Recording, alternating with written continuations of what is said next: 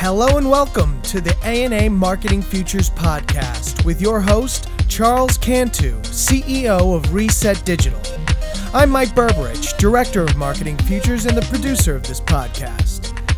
Today we're tackling the subject of programmatic technology, which has fundamentally changed the way we connect with consumers online, yet remains a mystery to many marketers. Who better to help shed some light on the subject than Matt Sweeney, North American CEO of Xaxis, the largest programmatic platform on the planet. Matt discussed what he believes are some misconceptions about programmatic, laid out the extra steps Xaxis takes to ensure brand safety and viewability, and shared what he thinks players in the digital supply chain could be doing to be better partners to brands. Maybe, Matt, it would be helpful to, to tell a little bit about yourself just as an intro, um, who you are, where you've been, and ha- ha- what brought you to Xaxis.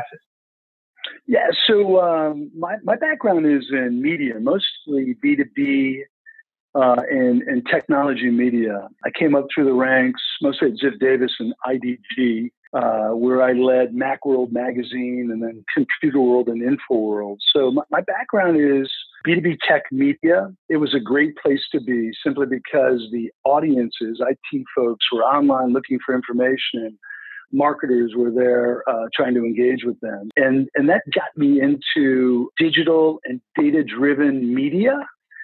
And mm-hmm. I wanted to sort of uh, experience the best of programmatic. And uh, the best place to have done that when I was looking around about five years ago was definitely at Xaxis. And I know you and I, Matt, have had several conversations around this. But it would be great if you could just tell some marketers what some of the biggest misconceptions that they may have about the digital media supply chain in general and, and how money is spent.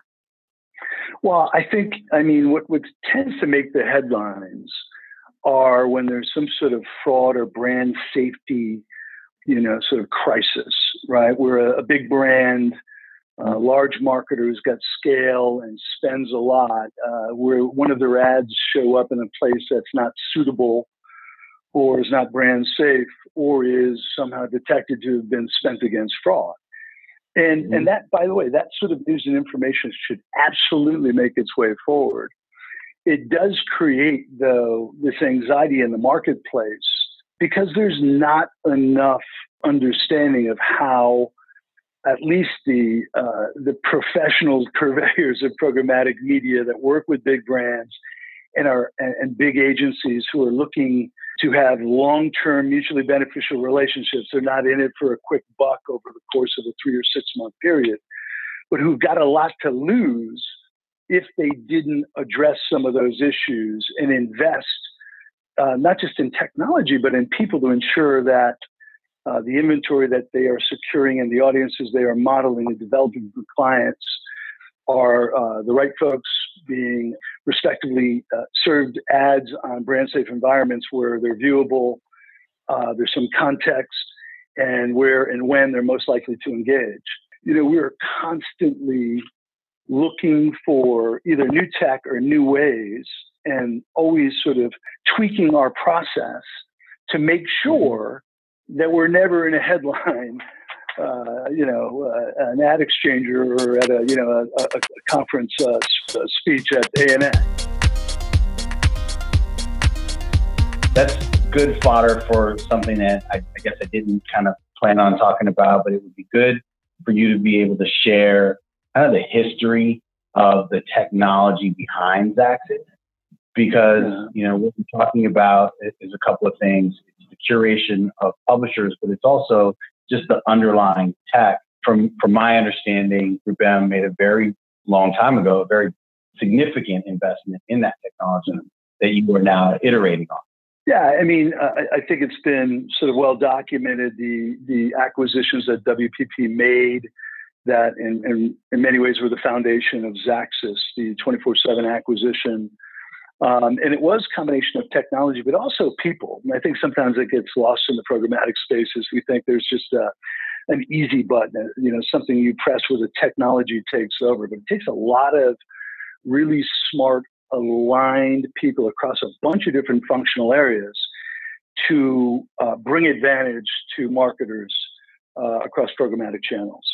but yeah, Xaxis, you know, was the first programmatic media organization that I think uh, you know created, developed on its own the first buy side DMP. We called it Turbine.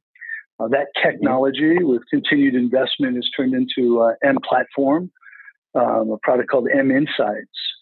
Um, and we've continued to not just invest in the tech, uh, we've now got a data optimization platform that leverages um, AI and machine learning called Copilot, but it's also the people that can put the process around those kind of tools to understand what a client's objectives are, what access to data they have, where maybe some of their blind spots are, helping them understand and figure out how do we measure what matters versus a traditional KPI that's not necessarily a proxy for either revenue or brand preference. I'm talking about the traditional click-through rates and you know cost per landing page stuff.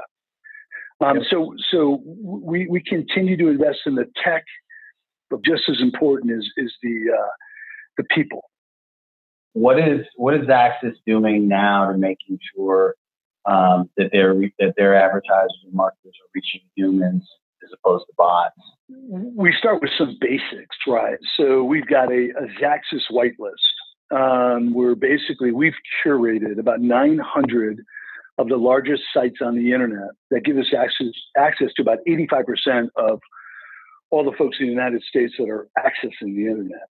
And that curation is a 13 step process uh, it involves technology where we actually classify the inventory leveraging either IAS or Proximic, sometimes AppNexus technology. Uh, we all then we have a supply team that actually does a manual audit.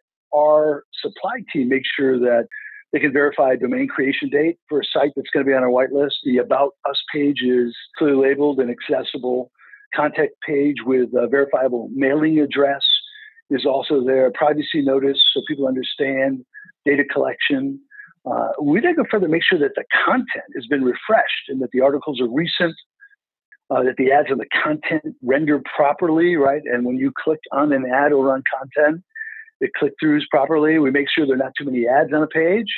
Clutter is a big deal. It's an easy way for publishers to increase the you know their inventory. And, and then we just make sure you know the user experience is one in which the, the supply team feels doesn't uh, the content doesn't get in the way with the user navigation. Uh, once it passes that internal audit, you know, we, we then use some of the technology within the DSP to make sure that it is fraud free.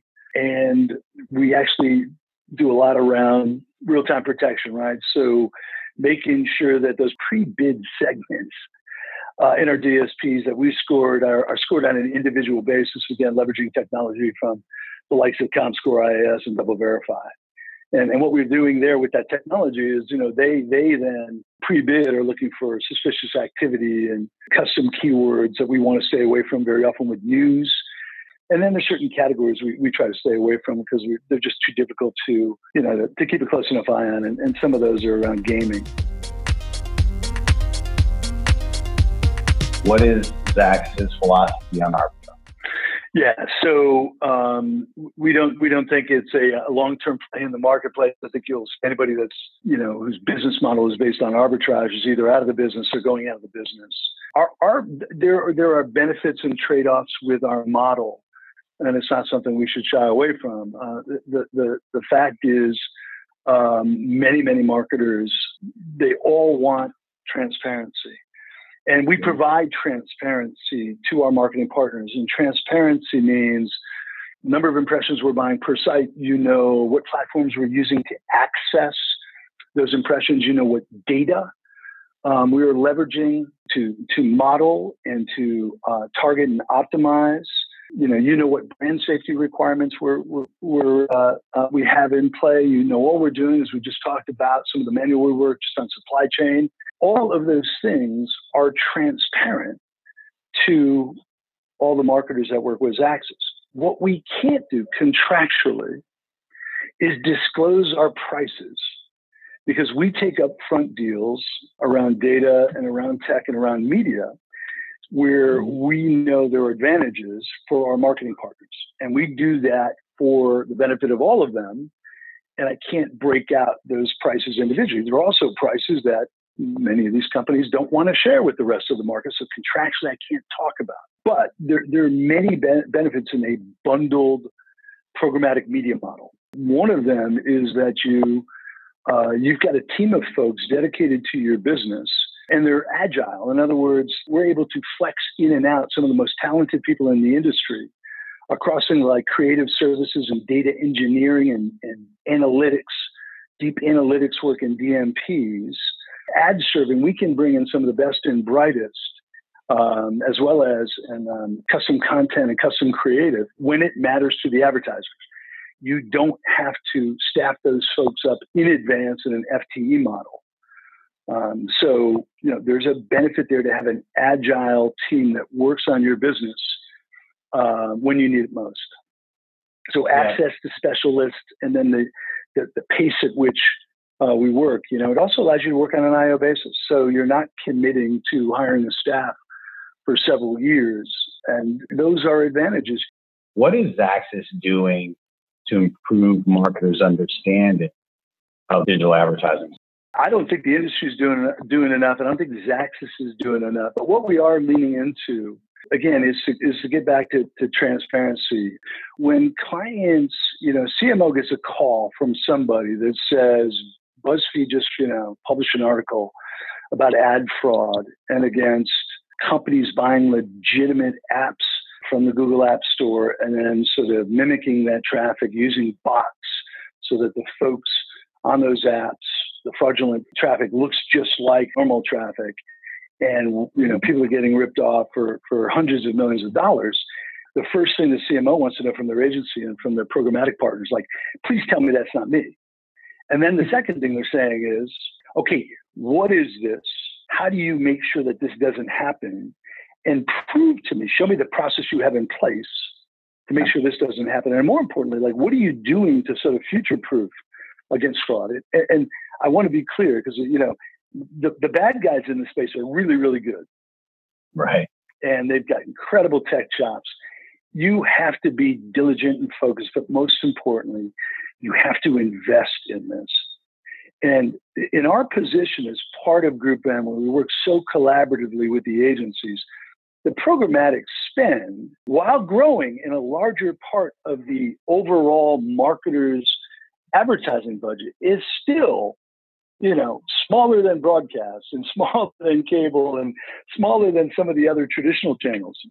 So if Xaxis doesn't do it right, we jeopardize that business across all channels for the marketer. That's a lot at risk. And we take that position and that trust we have with our partners um, very, very seriously.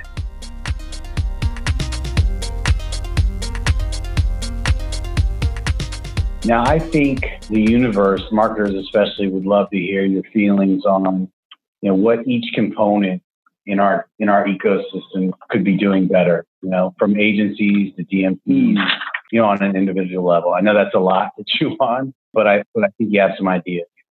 So I, I always, you know, um, we we preach empathy. You know, one of the things we talk about across the organization is empathy put yourself in the shoes of your agency partner and your end client. Really, really difficult jobs in a challenging dynamic marketplace where they have so much data coming at them that they don't know what to do sometimes, right? So you sort of do what you've always done, which are those traditional KPIs. What I think is interesting and exciting um, is that there, there are many marketers out there now who are saying, measuring towards those traditional KPIs, click through rate, you know, cost per completed view, and cost per visit. Um, we got to do better than that.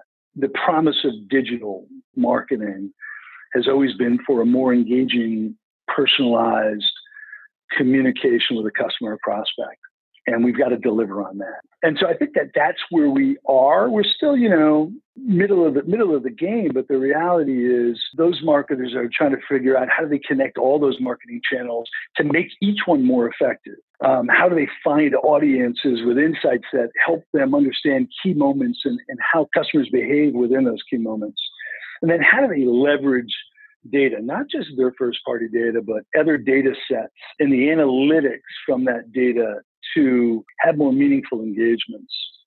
And, and when they're doing that, that's where they start developing multivariate KPIs, what we're calling custom outcome indicators, right? What are those two or three, three or four things that are done in a sequence that lead to revenue?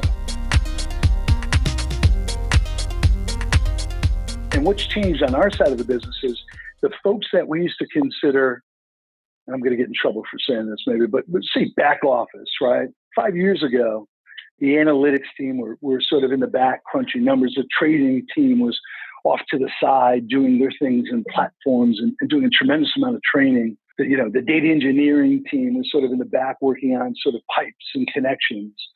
And those folks, those folks who are really data and analytics driven, are the folks who are front and center now in conversations we're having with clients. Now, the last time you and I sat down, um, we had an interesting conversation around you know, diversity and inclusion. And um, I would love to, you know, after not too long ago, having spent some good times in Miami with the ANA and AIM around, you know, some of the topics, I, I would love to to get your feel on what you're doing around diversity and inclusion, both internally and then with you know some of the publishers and vendors you work. With. Yeah.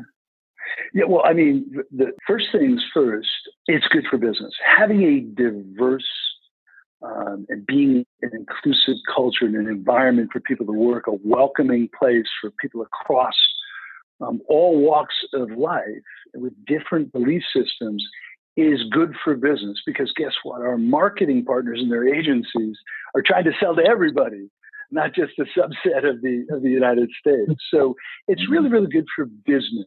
And I think also, you know, we've got a ways to go but our recruiters, the folks that go out and look for talent at Xaxis, we've established guidelines when we go out and try to you know, bring new people on board. Have we met a, a, a fair approximation of the general demographics of our country when looking to fill this role? Right? What's the ratio of male to female? Were diverse candidates brought forward? The other thing we're doing, and I'm really proud of this, I wish I wish this was my idea. Um, the best ideas at Xaxis always come from you know other parts of the organization. Uh, these are like some of the youngest people in the company. They created a working group within the company. And we asked them, how do we identify new hires at Xaxis? How do we go out and find people? And there are a bunch of different ways to do it. But once you find those people, how do we make sure that when they're being interviewed, they're being interviewed from people who also have a different uh, outlook, maybe, or a different belief. In other words, it doesn't come down to one hiring manager talking to someone that runs a functional team, going, "Yeah, I like this person the best. The resume looks good, and you know they came into the they came into the meeting and they were prepared." It's like, how do we get other folks? So it, it, it we have now several people that interview candidates and the idea is to get some of the newer, younger employees or uh, that represent some of the uh, different demographics to interview their, these people as well.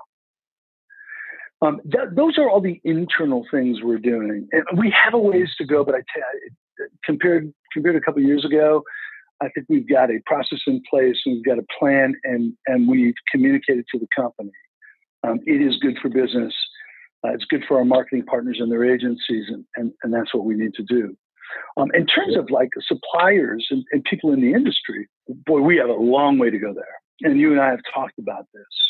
I can't think of one of the companies that we work with that don't have multicultural desire to engage with customers and very often are working with a specialist agency around that. Mm-hmm. Mm-hmm. Um, but there aren't specialist programmatic agencies. So we've got to figure out a way to better connect with those. Uh, the, like, for example, the GroupM Multicultural team here, we've talked to them about sort of the data assets we have, the data sets, how we create our whitelist. And we're getting, we're now working more closely with those specialist teams within the group um, to identify and deliver those audiences on uh, properties that are most relevant to them. Um, we all have, right. you know, different places we go for connections and community, and and we have a lot of places that overlap as well. But let's find those, and then more importantly, let's make sure that we're engaging with folks on places that they find welcoming. Because if you're honest, that context matters. If you trust a community and the content that's created from a website or an app, that goes a long way in, um, in, in, helping you sort of feel good about the marketer who's on that site or in that app. And you're, you're more likely to see that support as someone you want to support as well.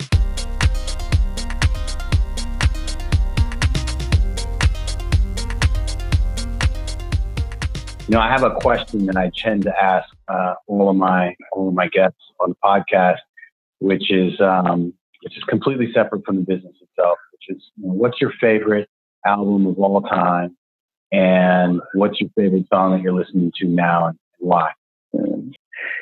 So, uh, my favorite album of all time is Bruce Springsteen's "Darkness on the Edge of uh, Town," and it, you know, it was when the album came out, I was you know a younger guy in high school, and I remember hanging out with my best friends, Rutherford Pascal and Steve and Billy Stone, a bunch of guys, like driving around my town, listening to this music, and the music spoke to us. It had meaning, and it it, it sort of connected us to that to that moment. So I, I I still love that album. I love a lot of other albums as well, but there's something about um, that album that I I, I, it, I was coming of age. I was learning about myself and, and, and trying to figure out what was important. And I didn't always get that right, but I loved the music and it spoke to me. Um, I start every morning, uh, and you know, I, I commute. I'm on the train. I spend a lot of time, uh, you know, mm-hmm. with devices. But uh, if you don't have that this downloaded and you're not listening to this uh, multiple times a week, I, I think you should. I, I my favorite one of my favorite songs of all time is "Lovely Day" by Bill Withers. Nice.